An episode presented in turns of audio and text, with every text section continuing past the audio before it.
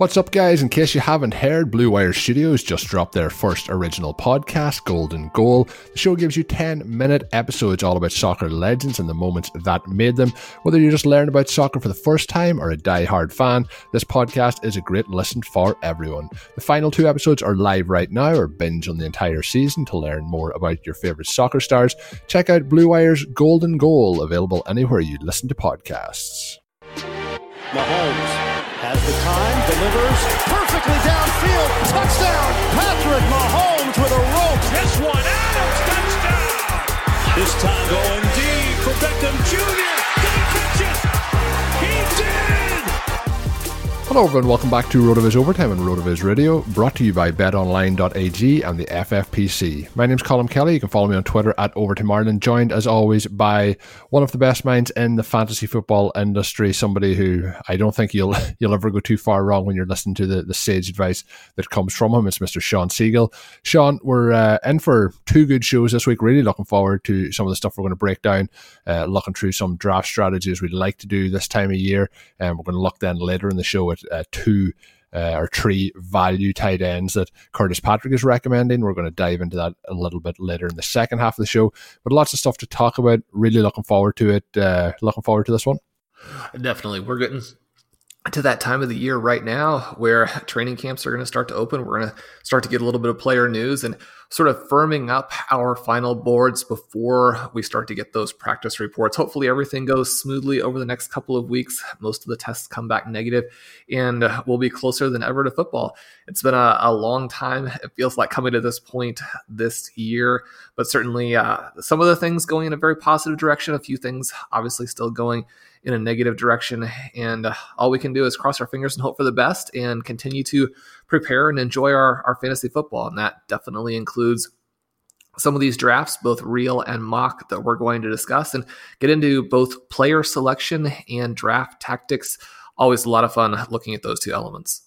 Yeah, hundred percent. And you mentioned uh, there was like a couple of weeks that it didn't really. Even this week, uh, you know, will the season happen? Doesn't the season happen? What's happening? Things over the last couple of days. Uh, recording this one on Tuesday, so things looking uh, positive that camps and everything's going to get kicked off, and uh, we'll be ready to roll. So it's going to be fun as uh, draft season also continues to ramp up over the next couple of weeks. We'd like to start the show off with uh, our partners over at the FFPC and the FFPC Stat Attack. Shawn, what have you got for us today? Well, today's FFPC stat attack focuses on Aaron Jones. Jones is last year's RB2 and finished with a 19% win rate in FFPC best ball leagues.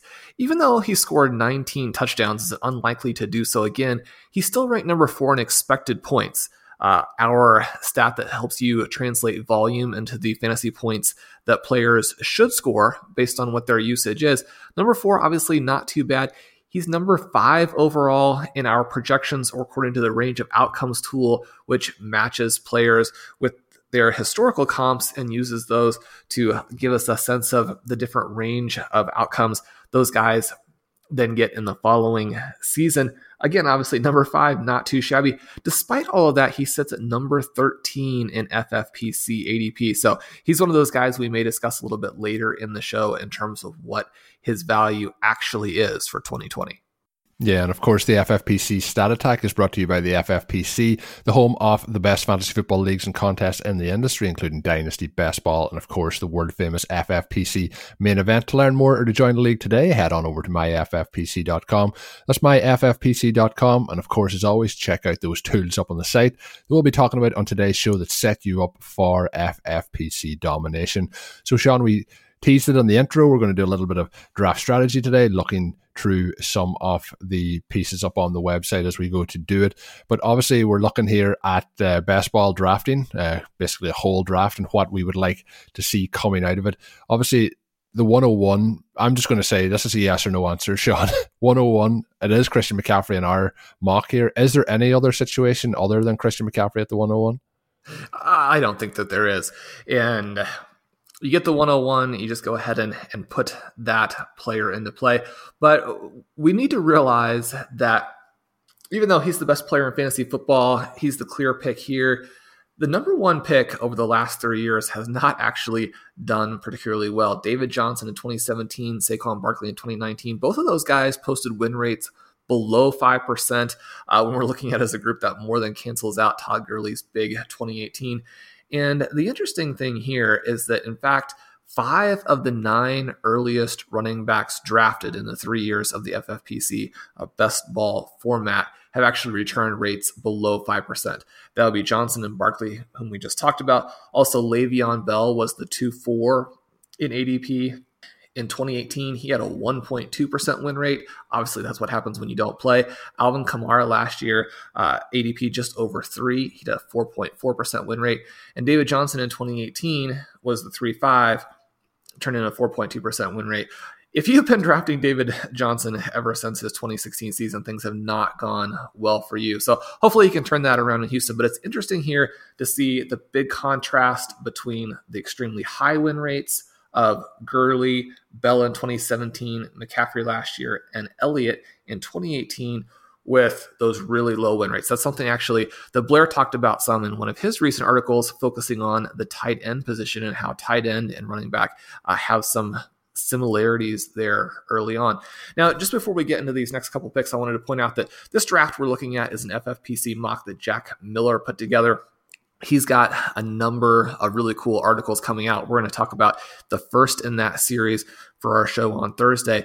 But what we're looking at in this particular piece, we're going to look at my picks as we go through. We're going to talk about specific players, but we're also going to be looking at results from both the best ball win rates tool, which ha- gives us positional heat maps and a bunch of other sort of advanced stats relating to FFPC and best ball formats. We're also going to be looking at the roster construction explorer and discussing structural ways that you can attack these drafts to give yourself a big advantage.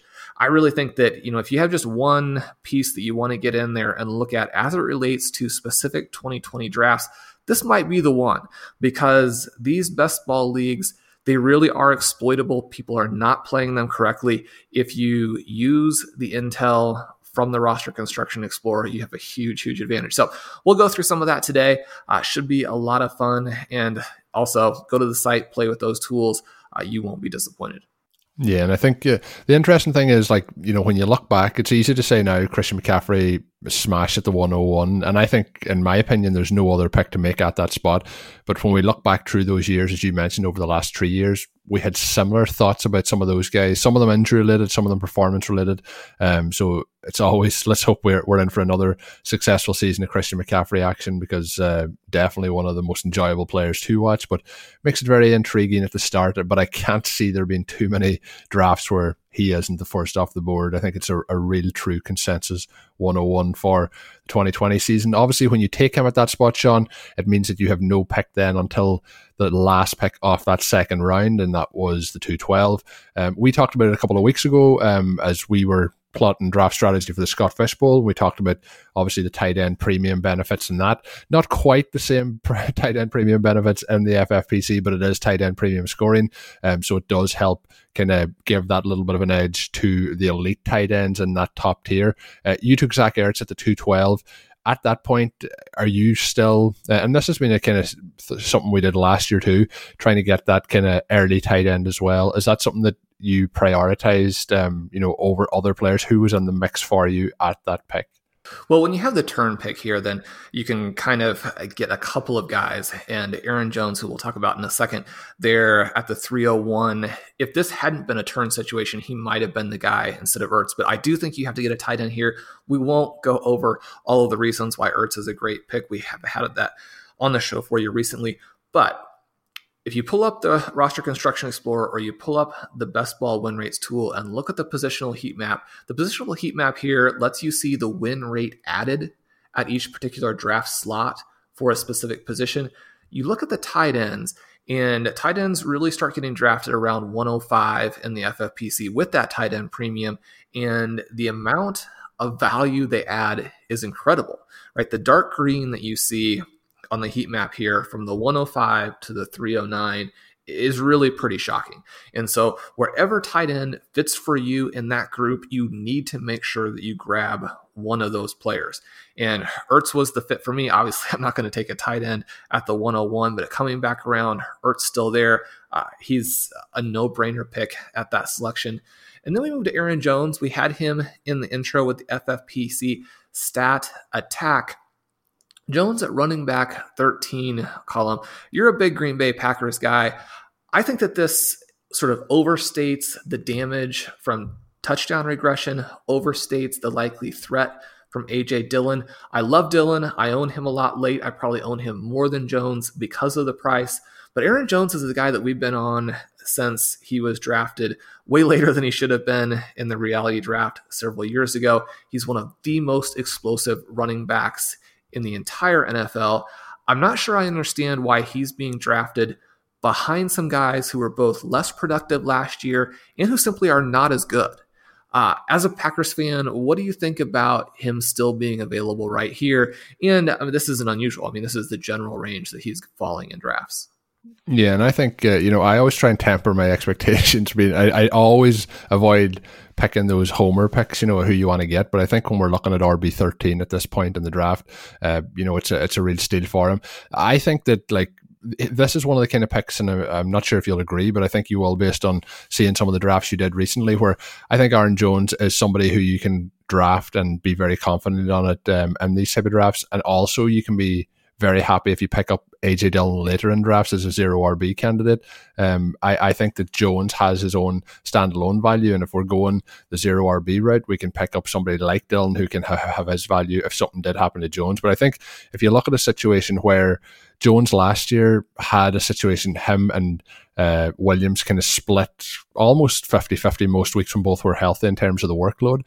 Um, and he still had such a big season. Now, there is going to be touchdown regression, I would imagine. But, you know, you talked about him being better than other running backs. I think as a receiver, he's much better than the majority of running backs that are going in those four or five spots ahead of him. I also think that um, he is you know those other guys don't really catch the ball at all. So you're in PPR formats like this, you're really losing out. Um, I think it's a really smart pick here, and I, I, would pick him with confidence. Do you agree with what I was talking about? Him being a prime target, and also AJ Dillon being a prime target later in drafts, depending on how, how the opening rounds of that draft play out for you. Definitely. I like them both. If anything happens to Jones, and certainly all of these running backs early have a real injury threat to them, then Dillon would be a home run pick.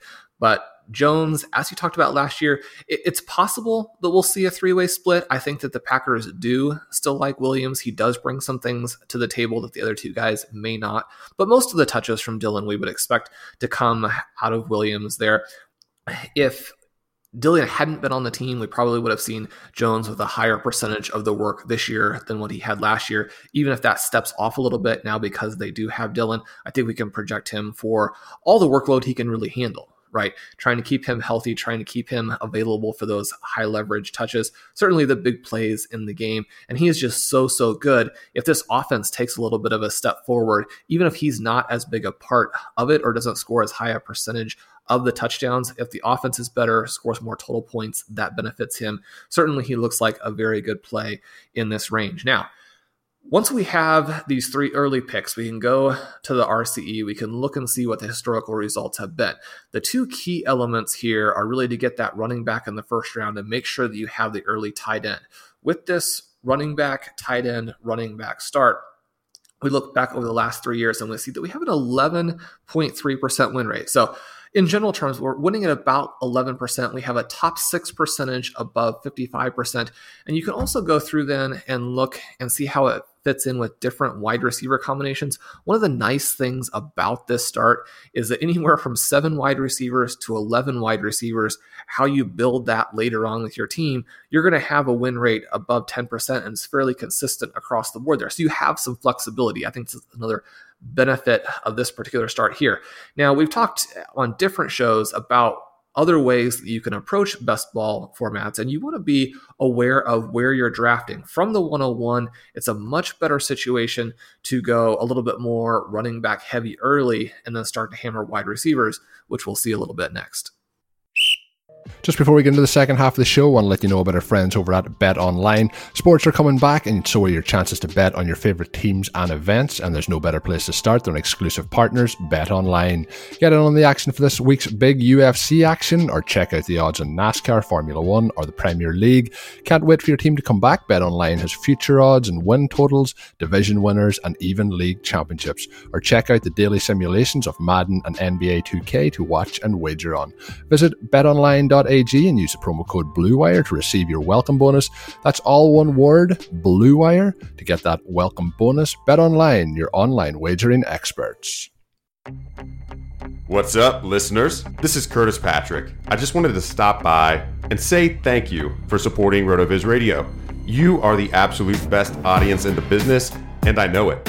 As a special thank you, I'm offering 10% off your next RotoViz subscription. Just use code 2020RV Radio at checkout. That's right. Go to rotoviz.com, click subscribe, and enter code 2020RV Radio at checkout for 10% off. You can even extend your subscription. Oh, and one more thing.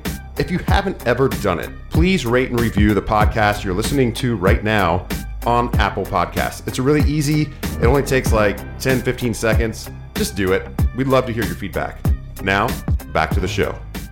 So, Shawn, as we move on through the draft, obviously we've got the three picks. They are the high leverage rounds, but there is the rounds then I like between kind of rounds four through eight to 10, where I think drafts can be just uh, turned into explosive options for your league winning seasons or they can fall apart very quickly. Um, there is a couple of players here that we have talked about a number of times on the podcast uh, in recent times and historically. Uh, 412 led to the pick of Terry McLaurin, somebody who I've talked uh, quite a number of times on. The next pickup then was Deebo Samuel of the 49ers, uh, picking up those two young wide receivers. Uh, what was the thought process going into to those two guys? Well, because this was a, a RotoViz staff draft, and so many of the drafters are both familiar with and believers in the value of wide receivers early, we're going to have a little bit more of the wide receivers shifted up beyond where they would be in ADP. So we get to the 4 5 turn here. We need to add some wide receivers. We want to have some guys with upside both of these individual players had fantastic rookie seasons, and the research shows very strongly that they project to even more explosive growth in terms of year two target share. Uh, Blair had another really cool article uh, this last week, the wrong read number 63, discussing the change in target and target share based on experience in the NFL. And not surprisingly, the big, big benefit here does go to those year two wide receivers. Now, this mock started, and this particular pick of Samuel occurred before he had the injury there. Obviously, he wouldn't go quite that high now. I still do very much like him in terms of when he comes back, when he's healthy, the value that he's going to provide to a team down the road. The other thing that we can look at here is after our first five picks, we go back to the RCE. We see that our win percentage now, if we look at historical teams that followed a similar pattern, they would have been above 12% above 59% in terms of win rate. And so feel very, very good, very excited, very comfortable with this in terms of a start. Uh, but this still is is nothing compared to what the RCE can give us as we go a little bit further in the draft. So let's continue to go through at the 612 Hunter Henry, at the 701 Kyler Murray. Give me a little bit your thoughts on these picks and how they fit into some of the other things we know uh, in terms of structural drafting. The one thing I'll say here is uh, Hunter Henry. I just wish, I just wish we get a full season healthy from Hunter Henry, and I think we'll have him as a, a top five tight end come the end of the season. I think you mentioned it maybe on last week's show or the show before, but when he's been healthy, he has, uh, you know, been dominant, and he's put up some huge games.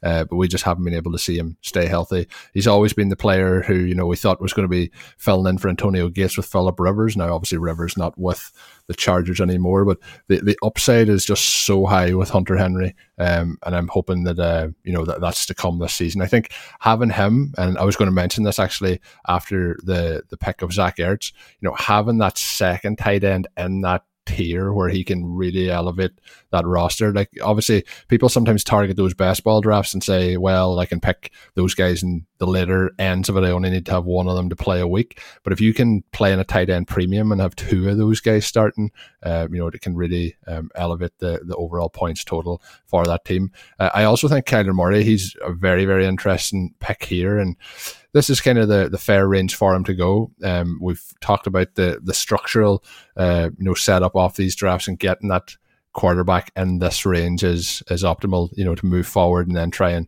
get those get those quarterbacks in and you know kind of that 11 12 range to to go with your three quarterback build if that's the approach you're going to take i i think murray everything is set up for him to have a, a big season. We, you know, you've talked about um, DeAndre Hopkins, how you expect him to have a, a, big, big year, and we have talked a number of times about you know wide receivers who change team. One person who I have you know very little fear in that happening to is probably going to be DeAndre Hopkins this year. But the big boost of that is that Kyler Murray gets to play with him. Kyler Murray, who last year we probably wanted to see him rush the ball a little bit more, had a couple of injuries and didn't get to do it as much as we would like. I think there's a, a huge possibility for him to finish in those kind of top three quarterbacks this season. The one thing about him is where we're drafting him here, Shawn. There's not a huge, not a huge room for maneuvering around it. Do you think that you know taking Murray over some of the other options here is the the, the best way to go? You any decisions over picking a different quarterback at that spot? Was there any other quarterbacks in the mix? No, there wouldn't have been any other quarterbacks for them in the mix for me here. The question really is that the sweet spot for QBs is from round seven to round 11. And really the very best would be in the rounds 9, 10 range. So if you take in somebody at the 701, it's definitely at the very beginning of where you would really want to consider the quarterback. Now, because of the specific players who were being selected in my draft, I wanted to go ahead and make this pick because the white my wide receiver targets, and we'll talk about them in just a second, they were going to be available coming back around at the eight nine. Murray was definitely not. And so it made sense to go ahead and grab him here. He's the guy I think could be this year's Patrick Mahomes or Lamar Jackson. Now, obviously, that would be an incredibly high standard to hit, even if he doesn't do that, but just has a good season. He should be a, a, a nice part of this team. Uh, just quickly wrapping up with the tight ends there, you mentioned the two tight ends early, the value that that has. You look at that in the roster construction explorer. If you get your tight end one in the first three rounds and your tight end two before round eight, that's given you historically a win rate above 10%, a top six percentage above 59%. So we definitely want to get those tight ends there, especially if our targets come to us in spots that are not too expensive so at this point, we have the two running backs, the two wide receivers, the two tight ends. We have our quarterback that gives us a lot of flexibility to go wide receiver, running back, wherever we want next. And because of the flow of this particular draft, we needed to take these three wide receivers in the next three rounds. Yeah, so up next at uh, 8-12 turns into Mecole Hardman.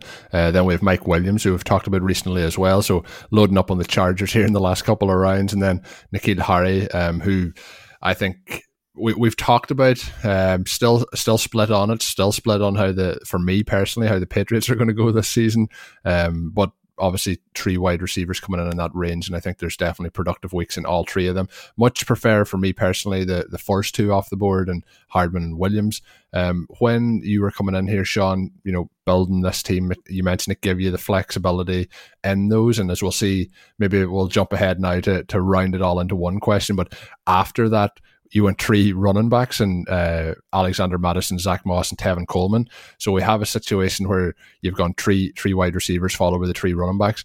At those picks, was there any uh, you know other players, any like running back, wide receiver, you know options that you were very tempted to go by, or were you pretty set on those picks as you as those draft positions got closer for you?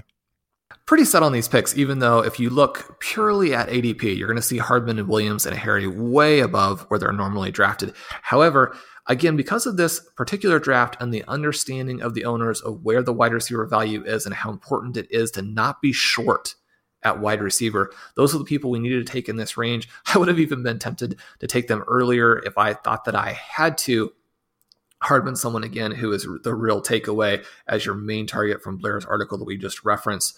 Williams, Harry, players who are set to break out. You look at the four of the first five wide receivers here are going to be guys heading into that big year two boost. That's the way that we potentially can get those guys right before they're going to be big time draft picks the following year. Sure, there's a little bit of risk. Uh, at these ADPs, you know, you definitely are paying for that. It's not like you're getting it for free, but we want to have our roster structured in a way that gives us exposure to that upside. And then you mentioned the running backs here. The flip side of those three wide receivers all being overdrafted by ADP is that those running backs then, and those are guys we've talked about as being on our zero running back target list throughout the offseason, all three of those players are far below where they normally go. So once we anticipate and understand where the drafters in our league, what they're going to do, then we can make sure that we adjust our approach and get the guys we still want based on where they're going to go in this particular draft. So being able to add Mattison, Moss, and Coleman, I get the guys that I want there. I get to where I have five wide receivers, five running backs. If we look quickly at those first 10 rounds, and again, uh, looking at the RCE, what it's t- telling us, this kind of draft build has had a historical win rate above 15%. Now, it doesn't necessarily mean that we'll be able to achieve that this season, but that 15% is obviously way, way, way above the average win rate. We have to feel good if we build that way to this point, but we still have some key things we want to do the rest of the way. Yeah, and I think what we'll do, Shawn, obviously we're a good portion of the draft left to run here. I think we'll tease uh, some of the remainder, but what I want to do is obviously we've talked on the show a couple of times now about the defense and place kicker strategy. Not my favorite positions in fantasy football, but definitely in best ball, there's valid uh, points to have them. I would recommend for the listeners to check that out because that is somewhere where you can definitely gain an edge, and, and that's something that you've shown in the article. But what I want to forget or add about I said forget the one, one thing you don't want to forget is focusing on those players in those final rounds. Obviously, the FFPC's 28 rounds. Uh, so between round 22 and 28, there's some very interesting picks here. A couple of things, Shawn, that I picked up based on what you did was you picked Mohamed Sanu, who obviously we talked about Harry a moment ago, kind of gives you uh, a little bit of uh, stability in that Patriots offense. You know, either one of those is probably going to have a pretty good season. Uh, it's very unlikely that both of them end up being super unproductive. I think Sanu is somebody who's very interesting, is kind of completely forgotten about um, based on what they traded for him last year and based on the production he's had, although not top tier production, has been pretty steady throughout his uh, time, particularly in Atlanta. Um, and the other player that you have is Demarcus Robinson, who we talked about last week. I think it was um, we touched on some of those late round players, but obviously you have Hardman earlier in the draft, and you're kind of pinning those two guys together. Was that something that was an intentional strategy? And uh, do you think Sanu was that just a pick that went purely on value, or do you think that he is somebody with, uh, you know, been been overlooked this this offseason so far?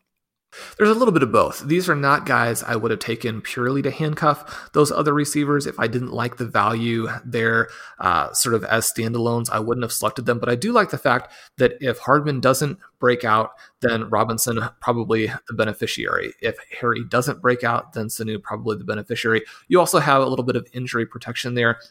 Sanu, especially in round 26, is a little bit of a value by ADP. You know, some news out in the last couple of days of just how hard he's working to be ready uh, for this 2020 season and sort of give back uh, some of the value that the Patriots gave up when they used that relatively meaningful pick in order to trade for him mid-season last year. Even with Tom Brady gone, who is rumored to have been one of the guys who pushed for that, he certainly wants uh, to generate value for the Patriots there. A couple other players that we're going to discuss here on the show in just a second. Jace Sternberger in round 23, kind of a weird one where because of the place kicker and defensive approach, he actually fell way, way below his normal FFPC uh, best ball ADP. And then Chase Claypool and KJ Hamler rounds 24 25 turn.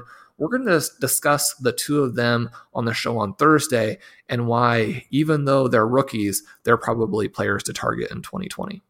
Yeah, I think it's a it's a very good uh, draft uh, article in total. I would highly recommend the listeners to go over and check out the rest of it. And Shawn mentioned about the win rates and also about the heat maps. Obviously, that there is all built into the article. So head on over, have a read through the whole thing, pick up on some of the stuff that we didn't talk on, and uh, I think it'll be much much uh, better drafting uh, over the next couple of weeks for you for having read it. Uh, teased it at the start of the show. We're going to go a little bit rapid fire here as we look, and Curtis is talking about uh, the ultimate 2020 fantasy football sleepers list. He's been doing it over the last couple of weeks. Uh, this edition is tight ends, and Shawn mentioned a moment ago uh, one of the names on that list is going to be Jace Sternberger off the Packers. He's currently gone off the board, ADP 151, uh, tight end 24 off the board.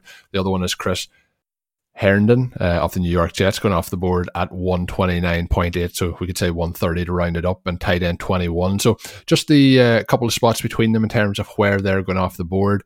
Um, Shawn, obviously you took uh, Sternberger um, in this draft. I would assume, based on ADP, that uh, Herndon was gone at that point. Um, was that the situation? Yeah, Herndon was gone a long time back. We'll see he's going a little bit earlier in most of the different FFPC formats, and justifiably so, in that he has a little bit more of a track record.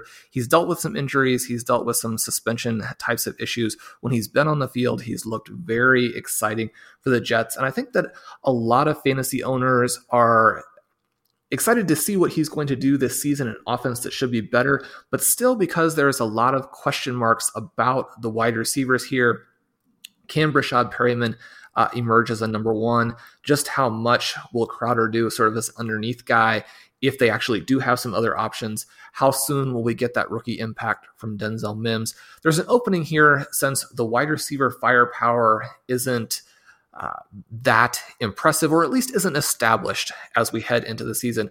I think that on the other hand, when you have those three wide receivers, there is some potential for them to pull target share away, sort of in total. When you look at Le'Veon Bell, perhaps as one of those top pass catching running backs, even maybe as his performance declines a little bit, that's another player who could pull some targets away.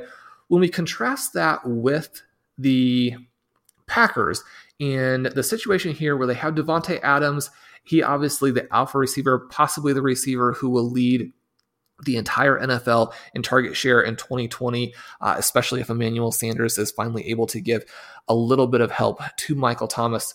You look beyond there, you have Allen Lazard, you have Devin Funchess, but maybe not a clear wide receiver two situation even though Sternberger didn't do much as a rookie, his final year in college, very, very impressive. He doesn't have a lot of competition uh, at the tight end position. They have a little bit of an interesting H-back tight end uh, type of hybrid rookie, but it does look like Sternberger will be the guy. Colm, I'm going to ask you here. I drafted Sternberger in this draft. Curtis and I picked Herndon in our big FFPC Dynasty startup recently. Like both of those guys, if you're on the clock late and can just choose one, who do you like there?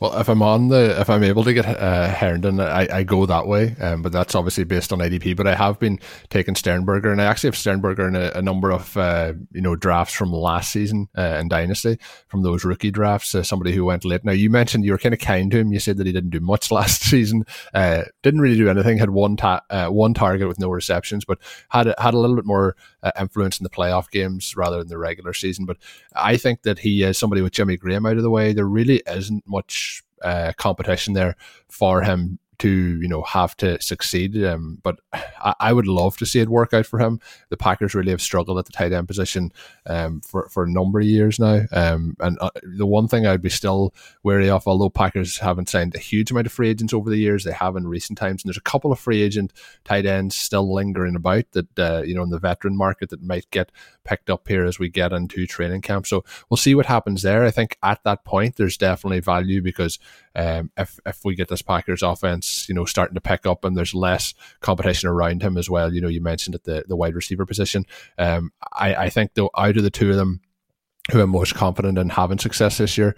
Um, Herndon's definitely the one that that would lead. And you know, his 2018 rookie year um, was hugely positive. Last year was a bit of a nightmare based on the suspension and then the injury. So let's see uh, which one we get this year. Hopefully, not another suspension and an injury. Hopefully, more like the rookie season, um, which will be very positive. So both guys, I think, are interesting, but I think at the ADP uh, currently, I think the better value there uh, is Chris Herndon.